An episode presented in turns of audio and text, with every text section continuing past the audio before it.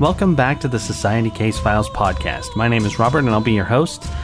Uh, it's been a long time since I've done a podcast, and I'm going to just say that the world has really conspired to make it very difficult to get motivated to do just about anything. And it's not just that we're dealing with insanity as far as civil rights stuff or the pandemic, it's literally everything heaped together, making it really hard to focus and find any sort of serenity or peace of mind to sit down and, and do something, even fun things like this podcast. So, today I just want to talk about a few things that I've been doing and maybe discuss uh, some other entertainment here and there. So, I don't have that much to talk about this time, but I'm still going to dive right in.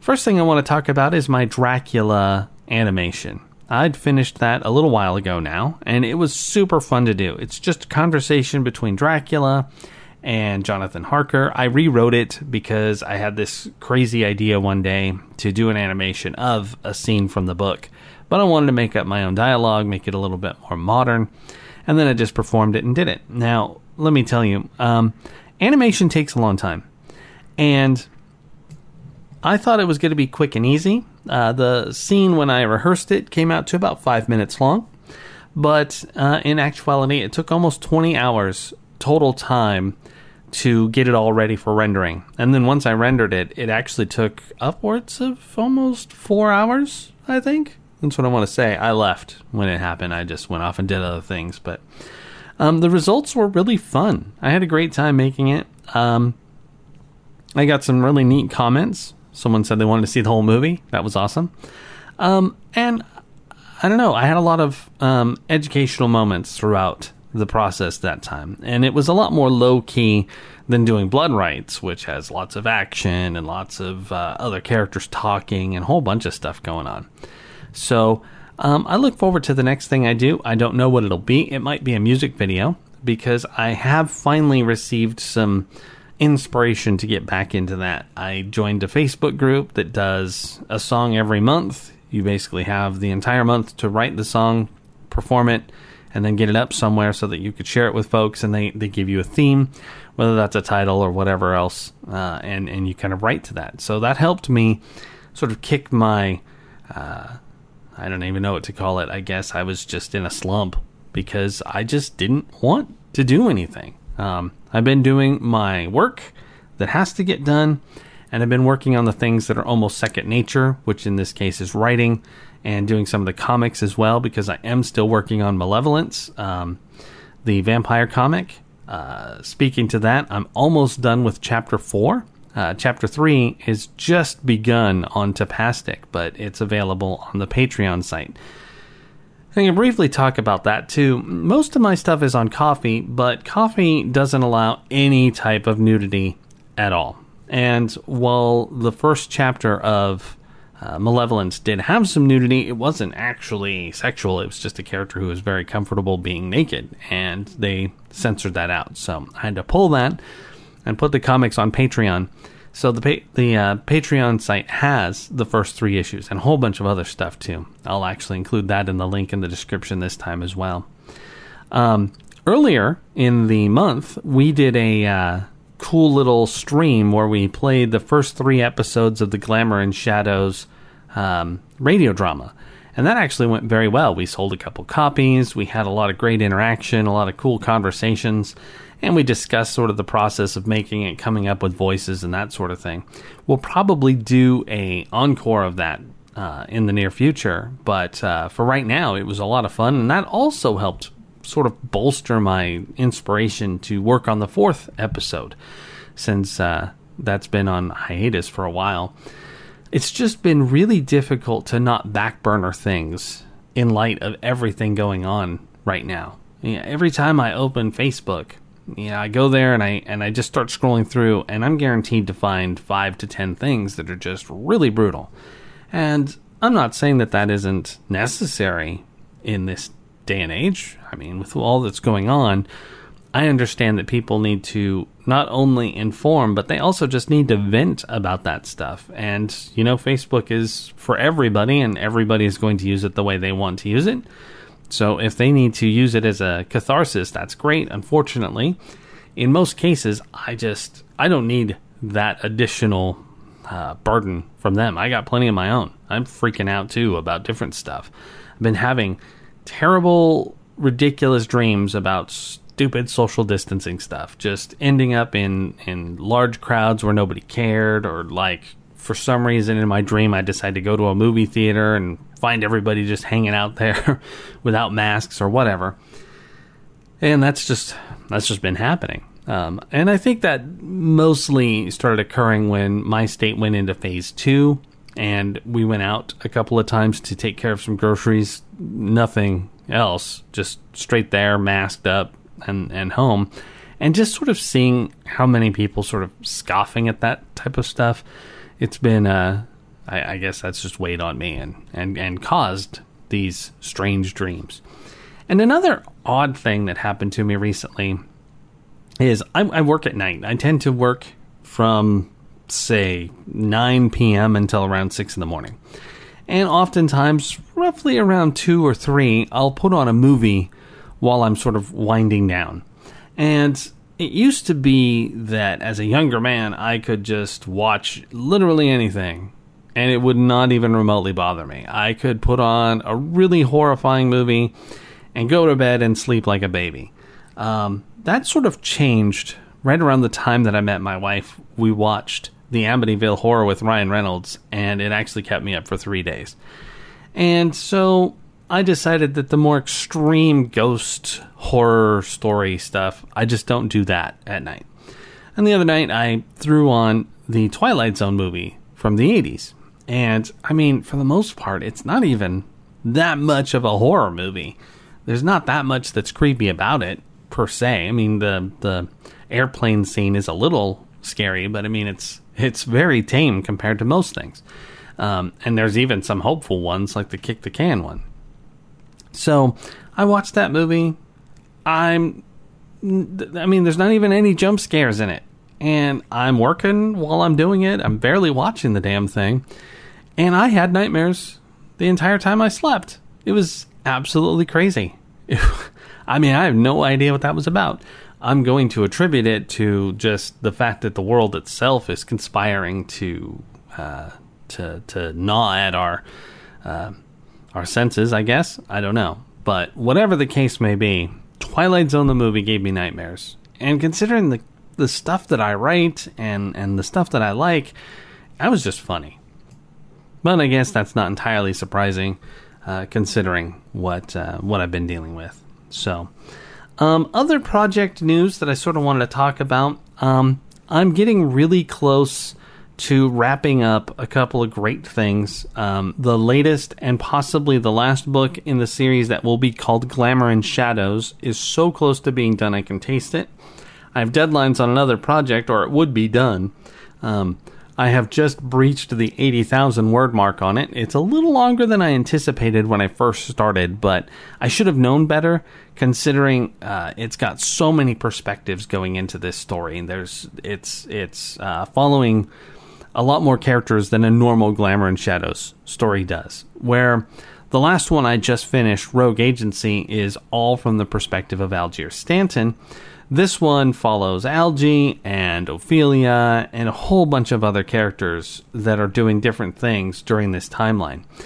And I suppose that if you took each of their individual stories, they would almost just be short stories, but this is one of those that uh, everybody is doing something to sort of uh, compel the entire storyline forward. So, third person, uh, lots of stuff happening. I equate it to sort of the uh, way that Dune is written, especially from Kevin Anderson and Brian Herbert. Uh, the way they do their chapters and such is always from someone's perspective uh, that's different. And then maybe three or four chapters later, they revisit that person.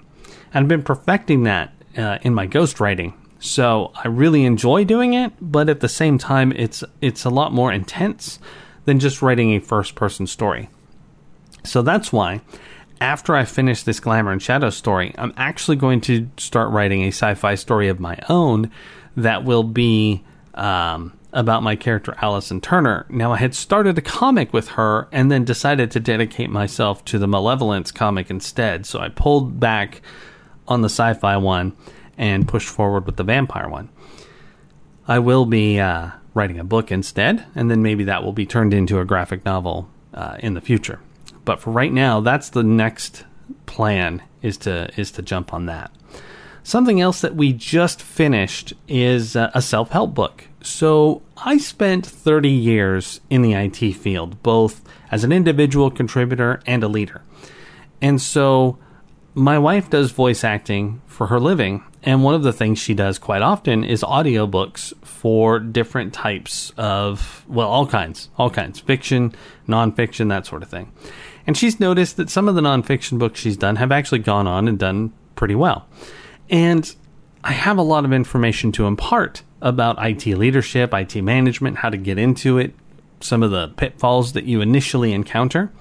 So I wrote a book called IT Management uh, Rise and Thrive. The concept is the first half discusses what you need to do to become a manager and sort of helps establish your expectations for when you get there. It tells you what to expect and what you should be working on to become a, uh, a manager and move into the leadership track. And then once you get there, I added some bonus chapters, which are actually fairly long, it turns out, that sort of tell you some of the things that I really wish I would have known in the first few months of me becoming a supervisor and then manager. Things that, eh, in a way, are taken for granted by your leadership. And so it makes it hard for them to impart it with you. So, for example, when I first became a supervisor, I went to my boss and I said, Hey, I'm really interested in the job that just opened up. What do I have to do? And he was absolutely shocked. He thought I was just there to collect a paycheck and, and work on other things, which in a way was true. I was trying to become a writer outside of work. Uh, he, he gave me some tasks to perform to sort of prove myself and, and show that I wasn't just looking for more money. And I grabbed those things and ran with them. And they were basically just supplemental duties to go along with what I was already doing. And they involved grabbing some metrics and working with my team to uh, mitigate some of the problems we had within the within the structure. And then after six months, uh, the person who they actually hired left. So I was able to move into that position. I'd proven myself, and he gave me a chance. So as I moved into the job, it was really cool because he took the time to sit down with me and he gave me a six hour tutorial on all the things he expected. He really laid it out. It was awesome. I mean, I knew exactly what I should be doing. Unfortunately, that was just what I needed to do to be his subordinate. It didn't necessarily have all the information I needed to be a manager within my organization. And there were some places I could have gone for that information. I just didn't know so I didn't know that I needed to talk to my HR department and who specifically to seek out in that department to ask questions about things like hiring and how to look at resumes and how to do an interview appropriately on the phone or in person and that kind of thing. So these are all small tidbits that I dove into in this book and really explain and offer up my experience uh, so that people can not only find a way to get into that leadership track if that's what they want, but how to thrive at the very beginning of that uh, process because it is actually a completely different world. It doesn't look like it. From an individual contributor standpoint, managers look like they just go hang out at lunch and wander around.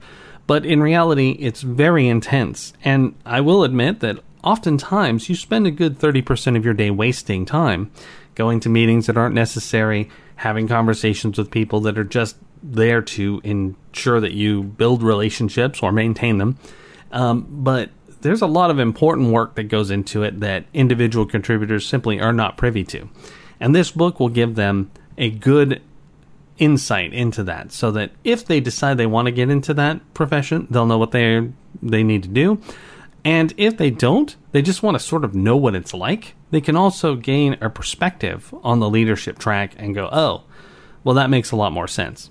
Um, I mean, I acknowledge that as an individual contributor, as a guy on a phone or busting out accounts all day, you don't really care what your leader does. You just need him to do things to ensure that you get your job done.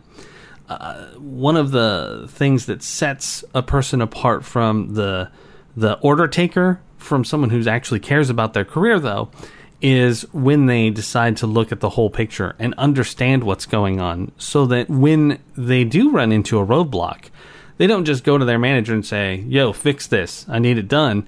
They recognize when is a good time to go to their manager they realize that between 8 and 10, their manager is probably caught up in a bunch of daily meeting nonsense and is just not available. So they don't text them, they don't attack if it's not urgent. They can put it on a calendar or wait until that moment that they know it's their time.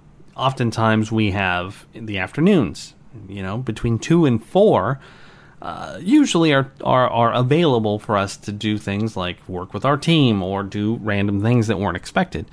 And as long as it's not an absolute emergency, it's best to wait for those times to sort of learn the jobs of your other people around you so that you can understand when it's best to tap them as a resource.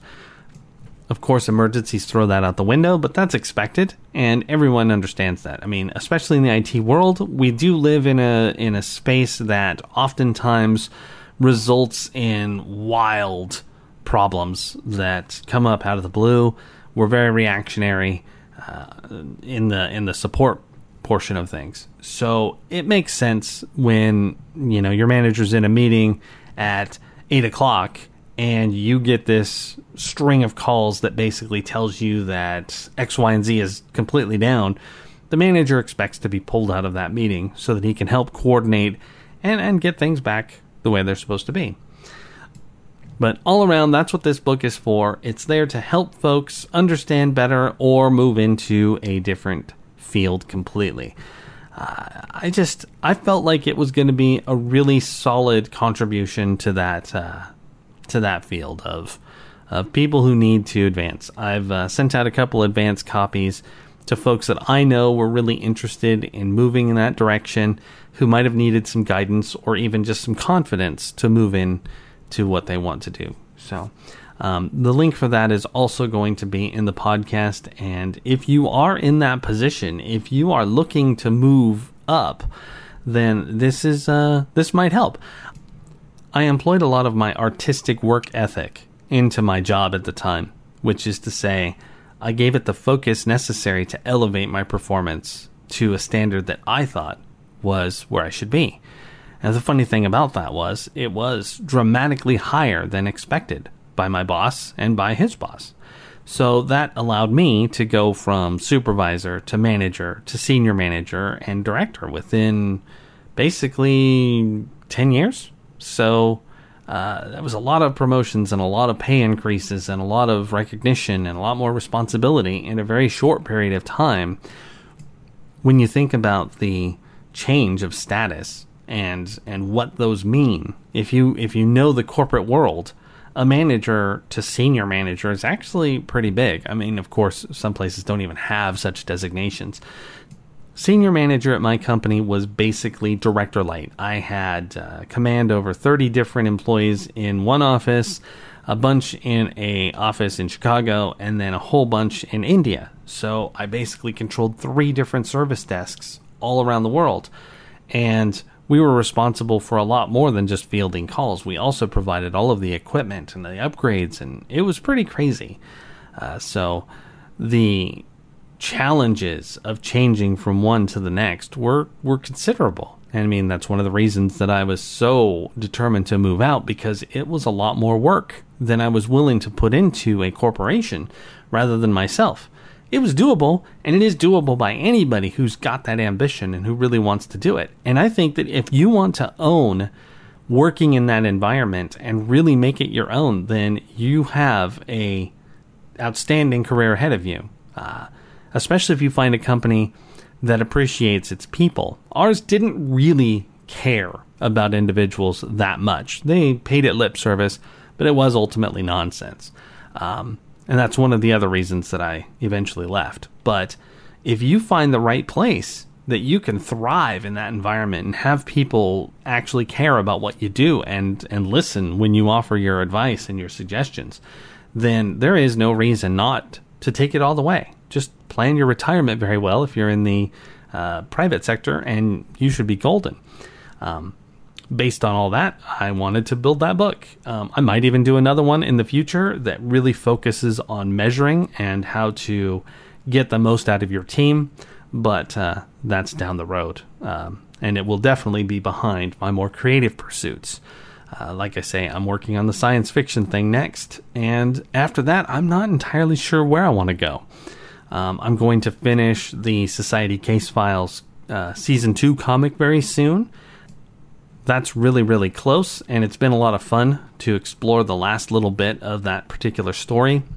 Um, I plan on starting Season 3 of that shortly after.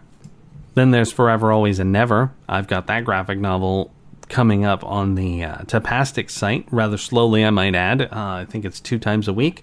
There's quite a few pages already done, so I need to dive in and finish chapter four of that. That is an entire graphic novel based on a book, and so far it's pretty long. So I got a lot on my plate, and I'm kind of feeling some more inspiration finally that hopefully will allow me to produce more and get back to getting um, more consistent with this podcast and maybe do some more videos um, and all around just create content and do what I really love doing and not just feel oppressed and exhausted and defeated by the way the world is working right now. So I look forward to pushing myself out of this slump and getting back to work and hopefully making more entertainment for everybody. I want to thank you very much for listening today, and I appreciate you stopping by. If you liked what you heard and you want to hear more, visit our website at www.societycasefiles.com. If you want to support the project, visit www.ko-fi.com. Got a lot of great content up there, including the first three episodes of the Glamour and Shadows radio drama, as well as the script for episode one. And as of this recording, I have just started putting up the Ancestral Reunion audiobook. So, plenty of material, and it's very inexpensive to get at it. I uh, hope to see you there. Uh, thanks again. Have a great week.